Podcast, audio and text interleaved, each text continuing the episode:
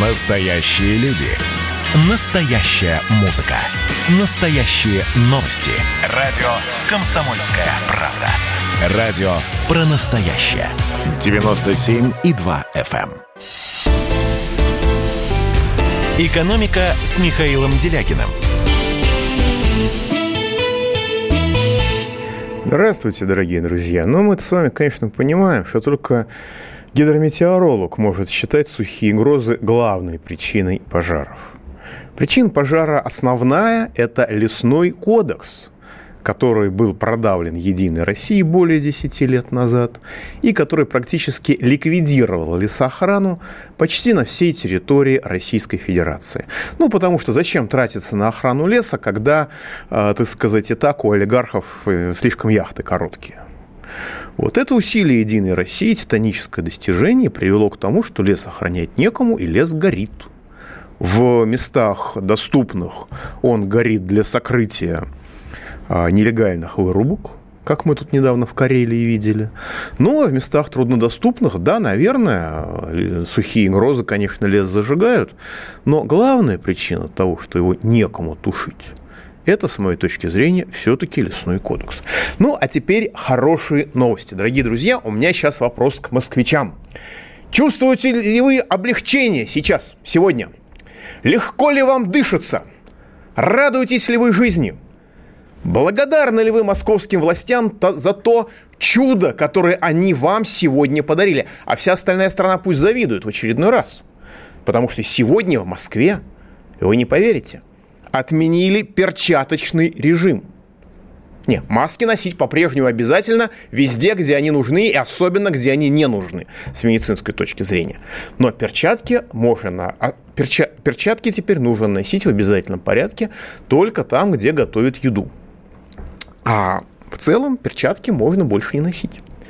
Это потрясающее облегчение. Я недаром спросил, легко ли вам дышится, потому что 15% дыхания человека, как известно, происходит через кожу, в том числе через кожу рук. И мы все помним, как в лютую 35-градусную жару москвичи, обливаясь потом и не имея почти на себе вообще никакой одежды, тем не менее героически носили на себе перчатки. Разумеется, никто, кроме властей, эти перчатки не видел – но, значит, были такие невидимые специальные перчатки. Вот. А если серьезно, то москвичи отменили это перчаточное безумие давным-давно. Даже в метро каратели, если там изредка кого-то и прессуют, то за маски, а не за перчатки.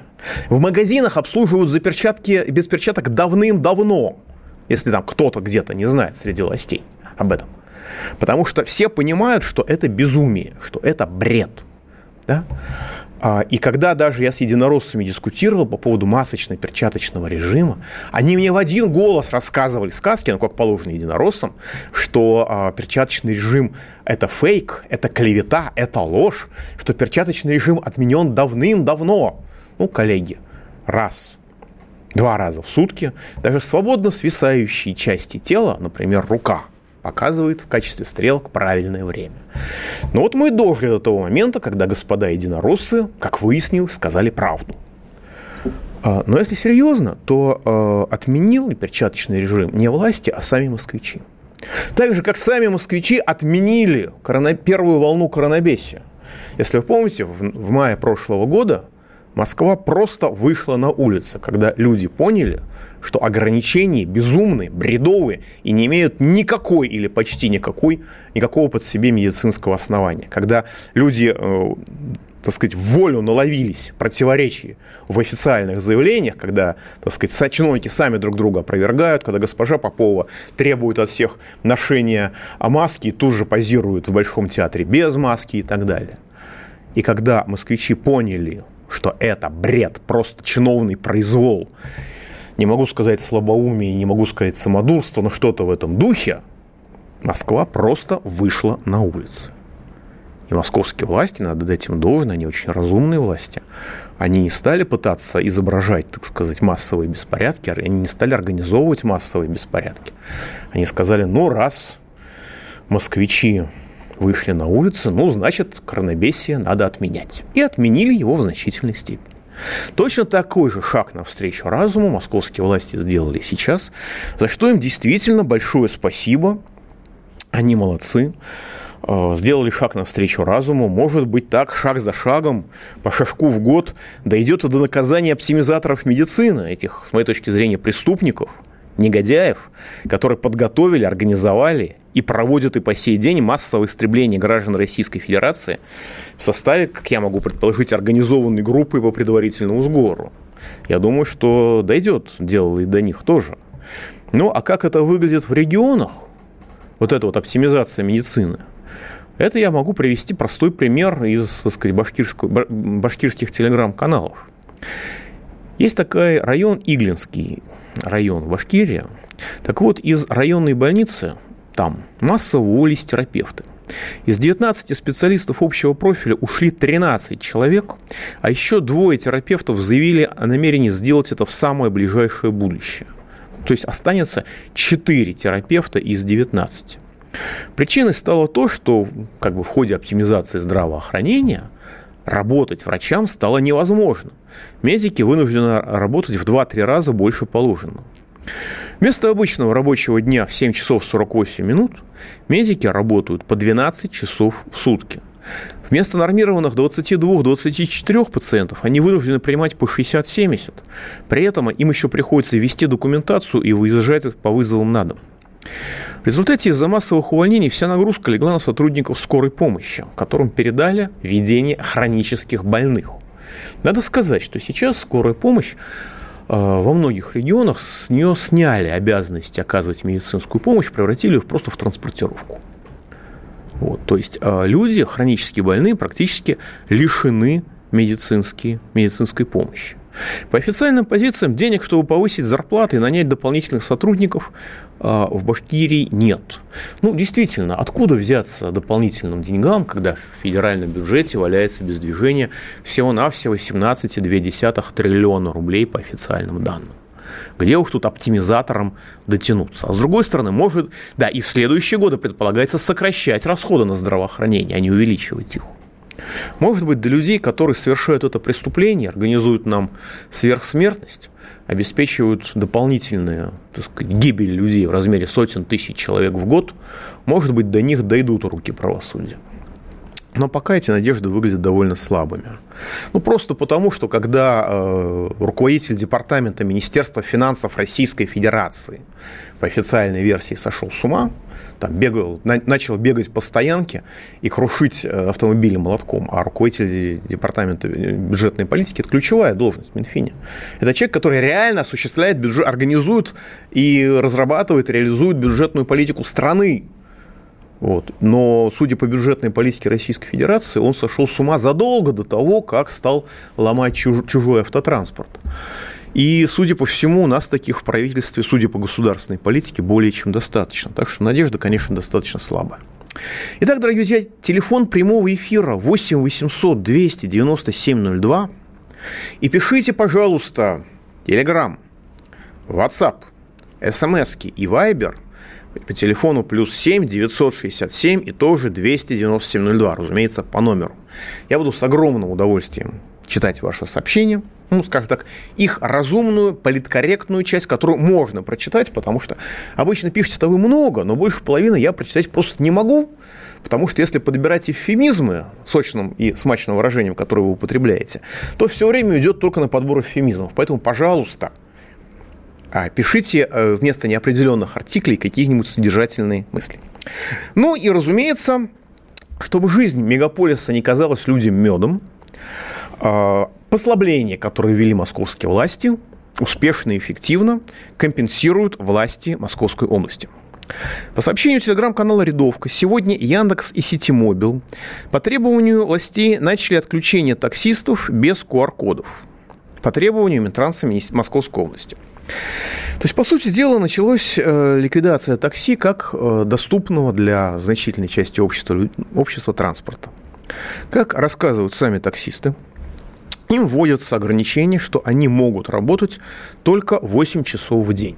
При сегодняшних расценках за 8 часов они могут работать только, будут работать только на аренду автомобиля в массе своей и на оплату аппетитов агрегатора. Им самим достанется за это время совершенно незначительные деньги.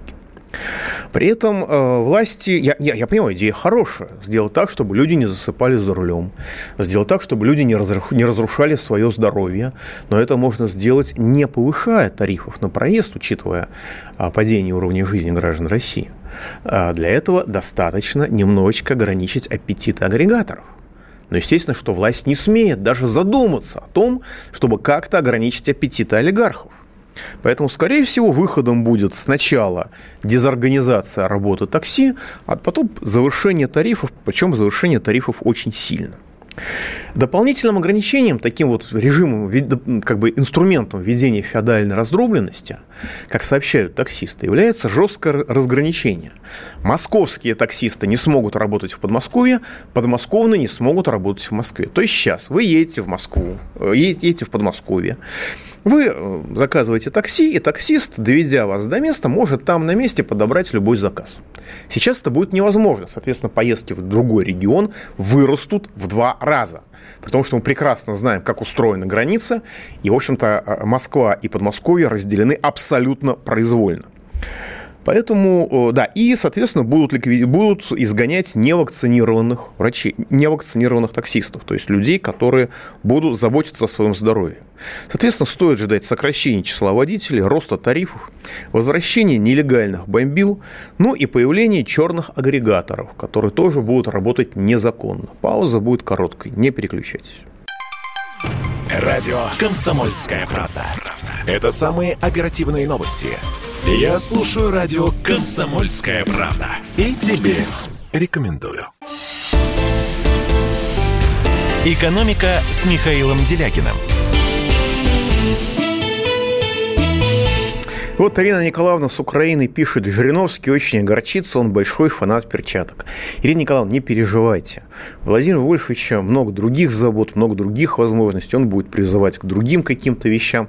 И самое главное, ему-то лично никто не запрещает носить перчатки. Если вы хотите носить перчатки при 35 градусах, особенно, знаете, такие вот полиэтиленовые, пластиковые, которые совсем никак не дышат, вам никто запретить, по крайней мере, в России Ирина Николаевна этого не сможет. А, давайте примем звоночку. Юрий из Томска, вы в эфире. А, здравствуйте. Здрасте. Михаил Геннадьевич, у меня вопрос такой. Да. А, вот вы в начале передачи говорили о Минздраве, о работниках Минздрава, которые страдают в том числе на периферии. И по доходам, когда известно, что на периферии товары народного потребления, включая продовольствие, дороже стоят, чем в Москве да, и Петербурге. уже дороже. Вот когда у президента, который принимает ну, так называемый благостный отчет Губера о повышении благосостояния всей страны, проснется так называемое хотя бы сочувствие к данным людям, живущих в провинции, у которых доходы от пенсионеров до работающих людей в разы разнятся с обычными людьми в Москве и в Питере. Спасибо большое. Спасибо вам. Я не знаю. Это вопрос не ко мне. Попробуйте задать на прямой линии. Только ради бога делайте это осторожно, потому что люди, которые вступились в Перми за стадион «Молот», и обратились к президенту а, в защиту столетнего стадиона, они а, были, так сказать, оштрафованы за несанкционированные действия в размере 20 тысяч рублей. Так что к президенту тоже нужно обращаться осторожно. Вот тоже пишет из Свердловской области 6048. В Нижнем Тагиле в поликлинике работают врачи с 8 до 12. Месяц не могу попасть даже к терапевту. Он не принимает, так как только с 8 до 13 выписывает рецепты. Не видно, что вы переработали. Да, это другая сторона оптимизации, когда врачи просто отказывают пациентам в медицинской помощи, даже в осмотре отказывают. Потому что, как я понимаю, терапевт должен потом направить к специализированному врачу. У нас в Москве, когда вы приходите, вас отправляют по всем врачам, которые вам не нужны, для, э, перед тем, как вы попадете к нужному, чтобы списать на вас побольше бюджетных денег, чтобы освоить средства. Ну вот, а в Нижнем Тагиле другая ситуация, там просто, так сказать, людей не принимают. И это, судя по всему, местные власти совершенно устраивают. Итак, дорогие друзья, телефон прямого эфира 8 800 297 02. Пишите WhatsApp, Viber, Telegram и смс э, по номеру плюс 7 967 297 02. Еще давайте примем звоночку. Ирина из Воронежа, в эфире. Дорогой Михаил Геннадьевич, здравствуйте. Здрасте. Знаете, так рада вас слышать э, вживую. Я вас слушаю много лет. Спасибо вот большое, мне очень приятно. Спасибо. Смотрите, ага, взаимно. Э, смотрите, вы для нас, для нашей семьи лучший эксперт, аналитик. Просто вот, вот так попало. Смотрите, ну, я считаю, что мой вопрос, возможно, я там переборщила, ладно, глобального значения, относительно национальной продовольственной безопасности. Я говорю, что я хочу сказать про сельское хозяйство. Вот в этом году, ну, я буду говорить, а вы потом на все ответите. Смотрите, в этом году планируется не урожай, поскольку выжигает, где-то нет дождей и все остальное. Да, засухи Ладно, страшные, да. Почвы, да-да, э, наши почвы истощены уже в том числе и по большому счету за счет иностранных агрохолдингов.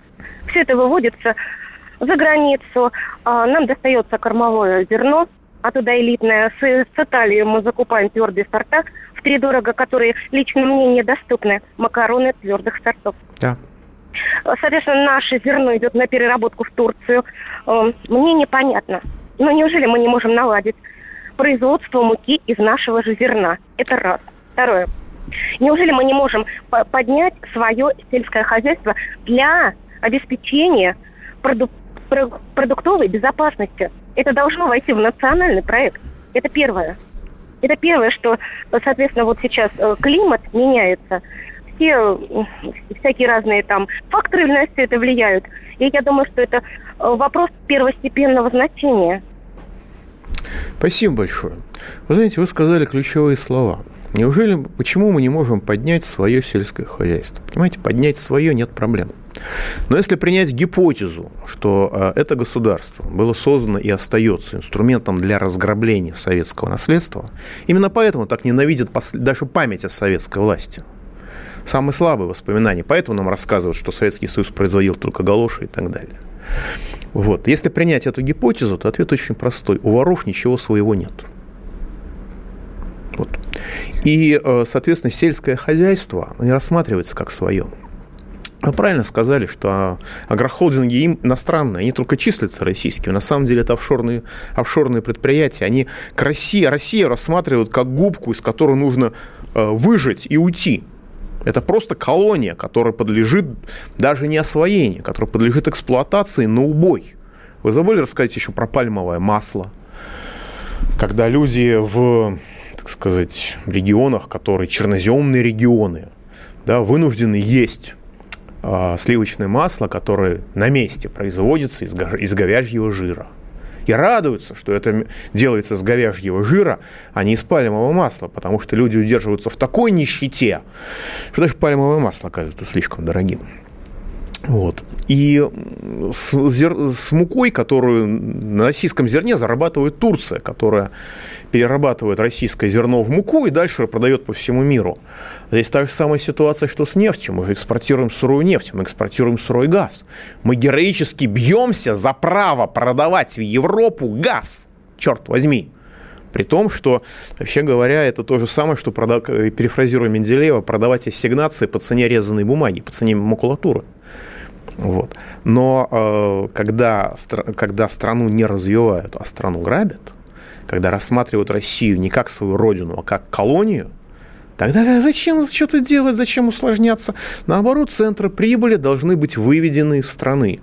И НПЗ, должен, не все переработка должна быть убыточной. Скоро и мукомольные предприятия начнут делать убыточными. Сейчас, правда, пока переработку металлов собираются сделать убыточным. Вот, так что э, дело не в конкретных ошибках не в конкретных засухах. Дело, на мой взгляд, в характере государственности. Хотя, конечно, я хотел бы очень ошибаться. И хотел бы, чтобы политику Российской Федерации объяснили бы, нашли бы другое объяснение. Но как-то за 30 лет пока не удается найти другое объяснение. Давайте примем звоночку. Антон из Хабаровского в эфире. Здравствуйте, Михаил Геннадьевич. У меня Добрый вопрос день. про наше Здравствуйте. Скажите, вот почему в советское время, если я не ошибаюсь, дизельное топливо дешевле бензина? Да. А сейчас я еду, вижу, что оно дороже бензина. Как Очень это просто. Это, это я могу объяснить легко. При советской власти цена, как экономист говорю, цена определялась себестоимостью. Чем продукт дешевле в производстве, тем он лучше, тем он дешевле стоит. Дизельное топливо в производстве было дешевле бензина. Сейчас подход другой.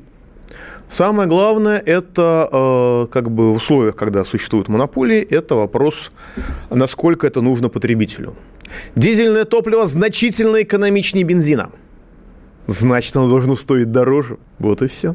Ну, кроме того, нужно отдать должное нефтяникам. Они действительно модернизировали производство. У нас была ужасная солярка. Называть это дистопливом у меня язык не поворачивается. И сейчас, в общем-то, качество в значительной степени повысили. Ну и, соответственно, модернизацию НПЗ надо отбивать. Но главная причина в том, что для потребителя, для вас, дизельное топливо значительно экономичнее бензин. А раз это выгоднее, оно должно стоить дороже. Я боюсь, с ужасом жду, когда они додумаются до этого же в отношении сжиженного газа. Но пока вроде бы еще не додумались. Давайте примем звоночек. Лев Николаевич из Нижнего Новгорода, вы в эфире. Здравствуйте. Здрасте. Михаил, я вот такой, я все думаю, 30 лет в Думе, 30 лет сидят в Думе, законы, значит, какие? О пчелах, о дуэлях. Слушайте, пусть они принимают законы животных. о пчелах, лишь бы пенсионный возраст не повышали. А то они пенсионный возраст повышают. Они разрушают вот. пенсионную систему. Вот. Они уничтожают медицину. Они уничтожают образование. Слушайте, если бы они просто, так сказать, бредили бы по поводу пчел в письменном виде, так и спалать им, господи. А вот закон о зарплатах. О честных, со всеми гарантиями, достойными зарплатами, отраслевыми расценками, чтобы люди знали, знали, за что они работают. Этого нет. Никто специально, что ли, там... Для чего они там сидят тогда? Булавинов у нас Нижний Новгород. Сколько лет представляет? Ничего. Видимо, только о своем кармане думают. Вот и все. О рабочем человеке, о простом человеке. Человеке труда. Им наплевать о собственном благосостоянии, благополучии. Вот это вот дума. Чем мы их выбираем, эту Единую Россию? Для чего они только лепят нам Горбатова? Дума. Сидят там годами. Спасибо, пожалуйста. Вот. Вопрос в чем? Вопрос. Почему закон о труде не сделают? Ведь, ведь, Понятно, вот, спасибо. Да, закон о труде сделан, называется Трудовой кодекс. Он, в частности, запрещает забастовки без разрешения работодателя. То есть законы о труде сделаны так, чтобы держать людей, по сути дела, в рабской зависимости. И вот я сегодня просто вижу, что рабочие на участке контроля качества на Автоторе, это сборка автомобилей BMW в Калининградской области, правда, не в Нижнем, получает 32-37 тысяч рублей в месяц. А рабочий на BMW в Германии 2500-3 тысячи евро в месяц. То есть гражданин Российской Федерации получает в 70 раз меньше немца. В 70 раз меньше.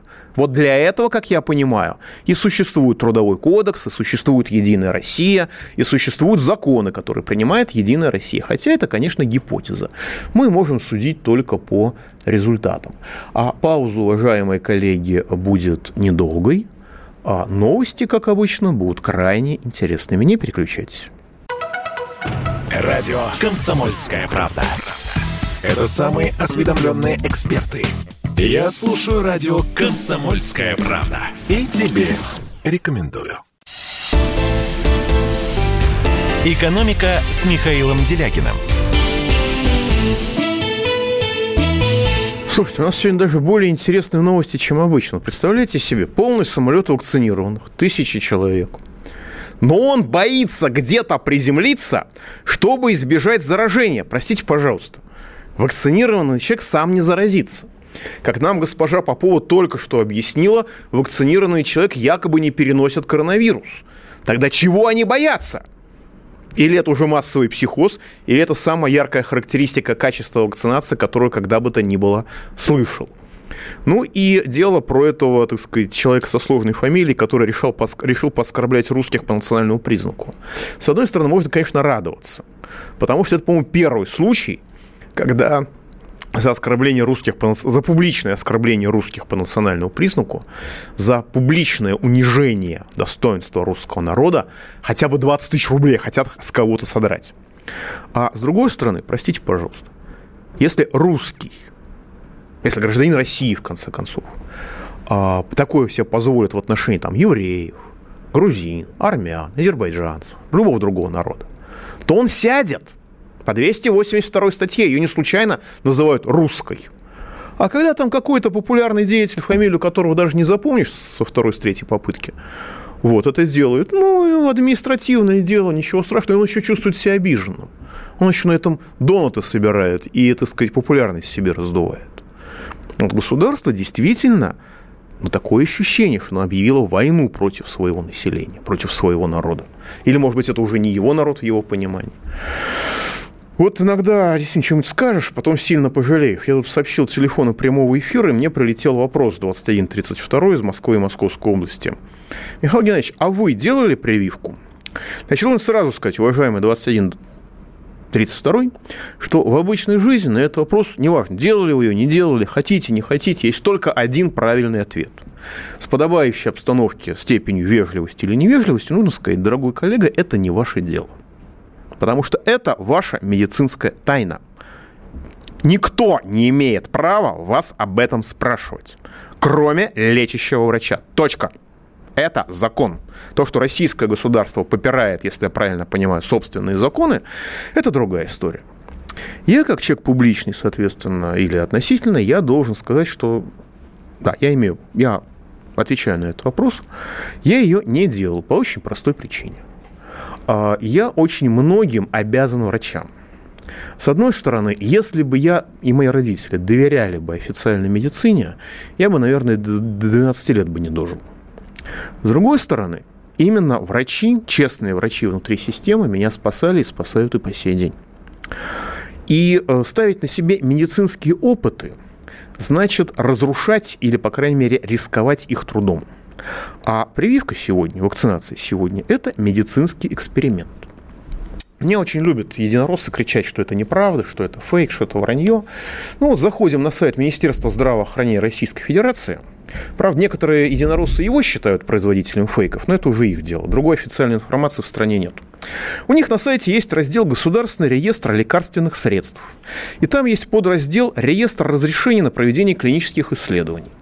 И там содержатся данные об изучении тех самых вакцин, которые сейчас активно применяются. Так вот, доклинические испытания на животных, которые категорически необходимы для проверки любого лекарства – не проводились в отношении ни одной из вакцин, применяемых на территории Российской Федерации. Как, впрочем, применяемых, как я понимаю, во всем мире.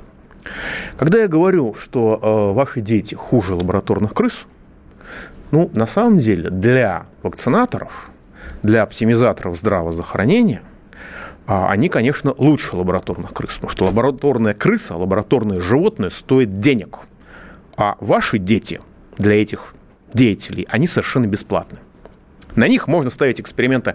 Ну, пока еще нельзя, но после выборов уже господин Гинзбург пообещал, что эти опыты будут проводиться в массовом порядке. На сегодняшний день есть единственный завершенный испытание. Это третья фаза исследований, исследований векторовской вакцины Эпивак Корона для людей от 60 лет. Эти исследования проводила одна организация на 180 добровольцах это всего-навсего 180 человек. И они завершились 15 мая этого года. В отношении людей моложе 60 лет не завершены еще даже первая и вторая фазы клинических испытаний векторовской вакцины.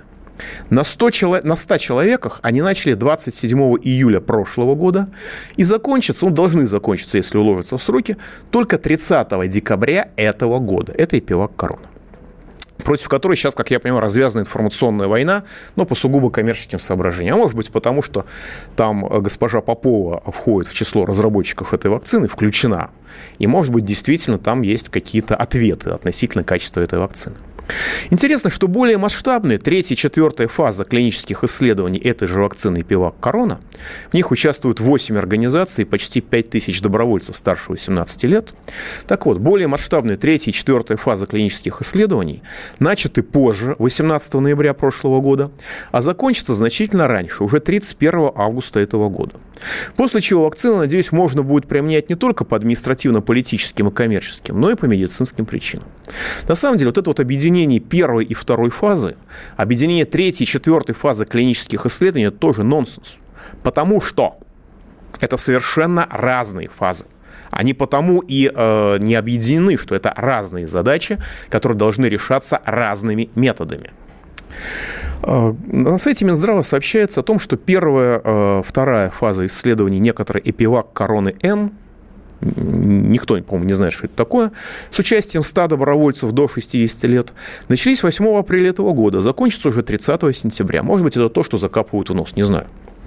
Клинические исследования главной гамалеевской вакцины гам-ковид-вак, это спутник Ви, тоже еще не закончены, если не считать завершившихся в конце прошлого года первый и второй фаз, которая проводилась на 43 здоровых добровольцах этой вакцины и ее варианта ЛИО – ну а третья и четвертая фаза исследования этого варианта Лео не сообщается. Возможно, первая и вторая фаза закончились неудачей. Это на самом деле скорее хорошая новость, то есть показывает, что да, любые исследования могут закончиться и неудачей, надежды могут не оправдаться. Это скорее говорит в пользу этой вакцины. Потому что да, ученые действительно проверяют, если плохо работает, то дальше ее не испытывают. Третья и четвертая фаза исследований гам-ковид-вак идут полным ходом. Исследование, проводимое одной организацией на 150 добровольцах старше 60 лет, закончится в конце этого года. Исследование, проводимое 25 организациями на 40 тысячах человек без указания их возраста и степени добровольности участия, закончится только 31 декабря следующего, 2022 года. При том, что эта вакцина массово применяется по всей стране. То есть это медицинский эксперимент – Вакцина для подростков, исследование которой по официальным заявлениям гражданина Гинзбурга закончится к середине сентября, как раз к выборам в Государственную Думу. Так вот, по данным Минздрава, эта вакцина будет исследоваться до конца 2023 года. Даже не до конца следующего, до конца после следующего года. Еще два с половиной года должна исследоваться. Причем это касается не завершающих, третий, четвертый. Это касается начальных, начальных, первой и второй фаз клинических исследований. В них участвуют две организации, 660 подростков. Кстати, интересно, давали ли их родители добровольно информированное согласие или взяли детдомовцев? Это вопрос открытый. Третья фаза исследования наиболее популярной чумаковской вакцины Ковивак началась э, чуть больше месяца назад, 2 июня. И продлится, ну, почти два месяца назад, и продлится до конца следующего, 22 года. Ее проводят 17 медицинских организаций, 32 тысячи здоровых, что подчеркивается, добровольцев 18-60 лет. То, что эта вакцина Ковивак, как и все другие, массово колется людям и старше 60 лет и отнюдь нездоровым, к формальной российской власти, возможно, не относятся. Возможно, эти решения принимают реальные властители нашей страны. Таким образом, в России, как и по всему миру, развернут медицинский эксперимент, который уже охватил десятки миллионов граждан и идет помимо официальной медицины. Кстати, одна из версий убийства президента Гаити лицами, которые представлялись сотрудниками агентства США по борьбе с наркотиками, как раз и заключается в его отказе проводить вакцинаторский эксперимент на своем народе. Медицинские эксперименты часто проводятся в тех же торговых центрах, без соблюдения даже простейших медицинских процедур и с игнорированием реального состояния здоровья испытуемых. Просто потому, что если человека ставят перед выбором или лиши средств существования и сдохни, или вакцинируйся, то он э, ради сохранения заработка очень часто люди скрывают, в том числе от врачей, свои, так сказать, хронические тяжелые заболевания. Понятно, что апеллировать к властям так же нелепо в этой ситуации, как и лечить пивом внематочную беременность.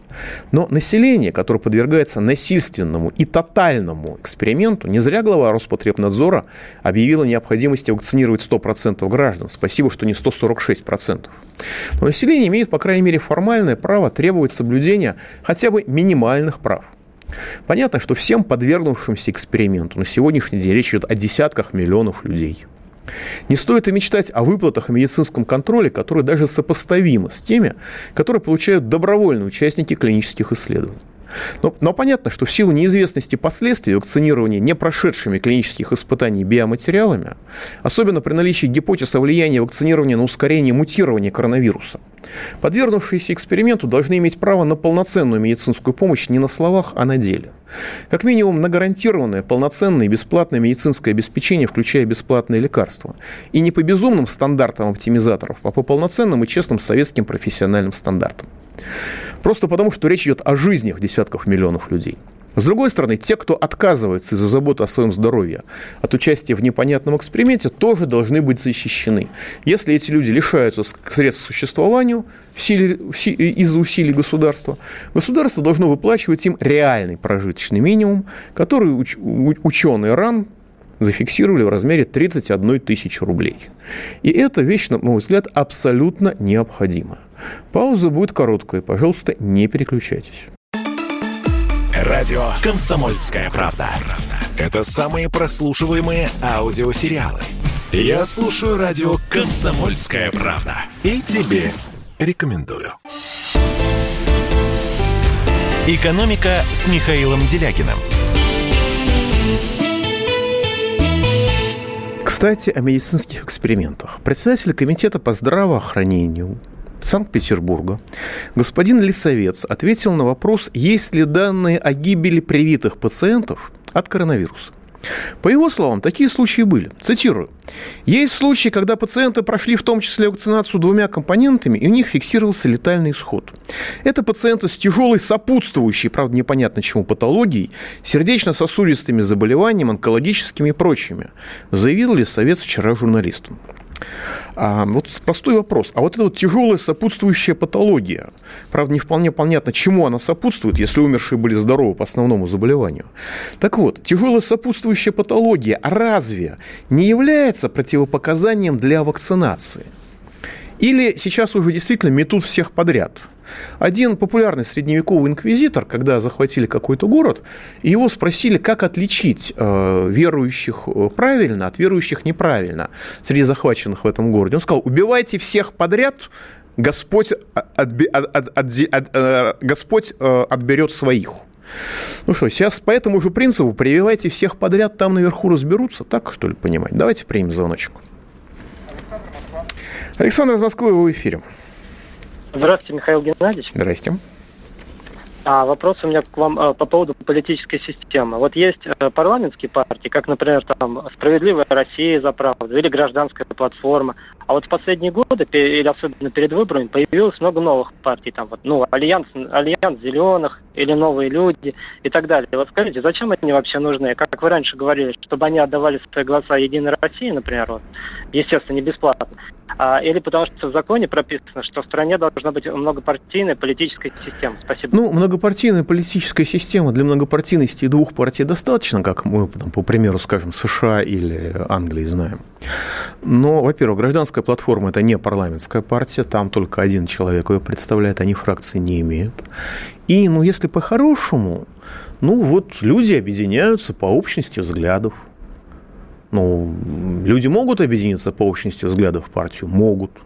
Могут добиться регистрации? Ну, теоретически можно себе такое представить, хотя на практике получается крайне редко, но тем не менее. Ну вот, люди имеют свои специфические взгляды, которые отличаются от парламентских партий. В Думу попасть не могут, а так э, свои интересы выражают. Это с точки зрения э, формальной.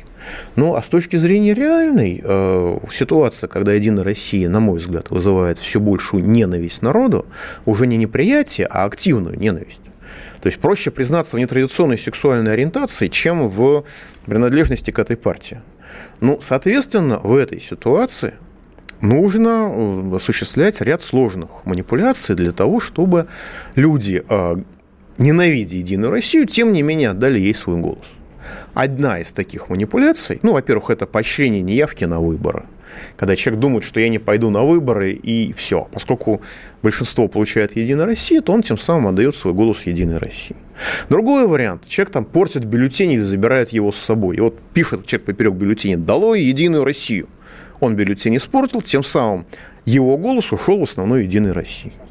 Ну и когда человек отдает свой голос партиям, которые заведомо не попадают в Государственную Думу, некоторые из которых вы назвали, но можно назвать Яблоко, например, крупнейший из всех этих партий, то тем самым он все равно отдает свой голос Единой России. Это сложная и хитрая политическая механика. Давайте еще звоночек примем.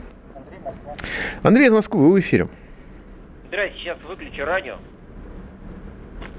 Алло. Да, слушаю вас. Значит, э, на днях услышал, что зарплата руководителя пенсионного фонда, не знаю, кто там, мужчина или женщина, 11 миллионов рублей в год – связи с этим два вопроса. Первое, правда ли это? И второе, за что это такие деньги платят? Значит, я честно не знаю, так это или не так, но это по порядку величин вполне правдоподобная сумма, потому что у нас, э, скажем, господин Силуанов там несколько лет назад имел, зарп... имел доход 7,3 миллиона рублей в месяц. Вот, так что на этом фоне вполне может быть. А за то, что, как я понимаю, человек принадлежит к тусовке и, так сказать, является частью властной, властной системы. У нас же чиновники даже отдельную пенсионную систему имеют, которая, так сказать, скопирована с советской системы, и которая действительно предусматривает э, реальные выплаты, реальную пенсию, на которой можно жить. Вот. А для граждан России, для обычных, которые не являются чиновниками, предусмотрены пенсии по принципу «сдохни побыстрее, не отягощай нас своим существованием». Кстати, насчет доходов. Средняя номинальная заработная плата на Украине – мы привыкли говорить о ней как о бедной стране, несчастной, разоряемой стране. Так вот, средняя зарплата на Украине превысила среднюю российскую зарплату. А, по сообщению ТАСС, не посыл каких-то там помощных пропагандистских, так сказать, иноагентов. Нет. ТАСС официально сообщил, правда, со ссылкой на украинскую статистику, что средняя номинальная зарплата на Украине достигла 14 300 с лишним гривен, что соответствует 525 долларов. Последний раз наиболее высокий показатель средней зарплаты зафиксировали в 2019 году, когда он составил 400 долларов. То есть за два года, включая один год коронабесия, средняя зарплата подскочила почти на треть. Самые высокие заработные платки, зарплаты у жителей Киева 750 долларов, самые низкие у жителей Кировоградской области 422 доллара. Но у нас-то в России э, в реальности уже 7 лет подряд доходы населения падают. И у нас средняя зарплата в России э, по официальным данным составляет порядка 37 тысяч рублей. То есть где-то 506 долларов на 4% ниже украинского уровня. С Китаем мы уже давно не соревнуемся. Да? Там рабочая сила намного дороже, чем в России. Можно сказать, правда, что, 40, э, что на Украине 42% работающего населения живет за чертой бедности, а у нас 20% нищих в России всего. А, то есть у нас э, как бы существенно ниже, чем на Украине, а, социальное расслоение общества. Но я думаю, что наши, так сказать, деятели, выдающиеся государственного управления, все эти чубайсы и прочее, они э, эту проблему решат. И мы Украину догоним по, так сказать, социальному расслоению.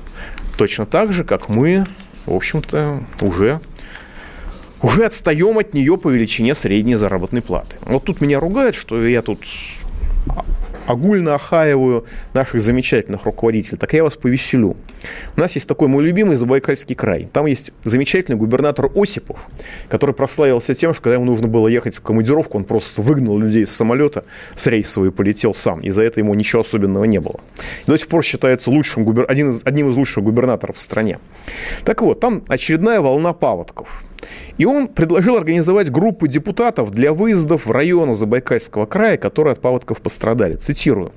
Пусть они посетят все пострадавшие населенные пункты, поговорят с людьми, выслушают их проблемы, просканируют все детали и, внимание, доложат об этих деталях руководителям муниципалитетов. То есть господин Осипов не говорит, что, товарищи депутаты, разъедьтесь по региону, узнаете, что там происходит на самом деле, доложитесь мне. Нет, он говорит, езжайте в регионы, езжайте в деревни, в села, в поселки городского типа, узнайте, что там происходит, и доложите о том, что происходит местным руководителям местной власти. А меня не трогайте с этой темы, я не хочу, я не хочу от вас про это знать, если я правильно понимаю. То есть, понимаете, ситуация вот из комментариев. Туристы. Можно я тоже съеду, съезжу родственников навещу за госчет? Сфоткаться же можно с местами. Просканировать бы детали, которые у них все в головах, такое ощущение, что там последние болтики и винтики давно выпали. Очень характерное отношение к власти. Зачем абсолютно бесполезным депутатам тратить деньги на поездки, тратить бюджетные деньги, которые можно отдать пострадавшим? Ха, размечтались. Это практически антигосударственное предложение вы предлагаете. В каждом селе есть главы поселений, пусть они и соберут всю информацию. Как же задолбали эти пустые телодвижения депутатов? Когда будет поляна накрыта? Так это депутаты, оказывается, виноваты, что административные власти не защитили мосты, населенные пункты, дороги и линии электропередач. Ловко он горячий картофель в непричастные руки перекинул. Это действительно важно, потому что у властей мысли нет о защите людей от ежегодных наводнений и ежегодных понятных пожаров. Понятно, за что они так ненавидят советскую власть? Пауза будет короткой, не переключайтесь. Экономика.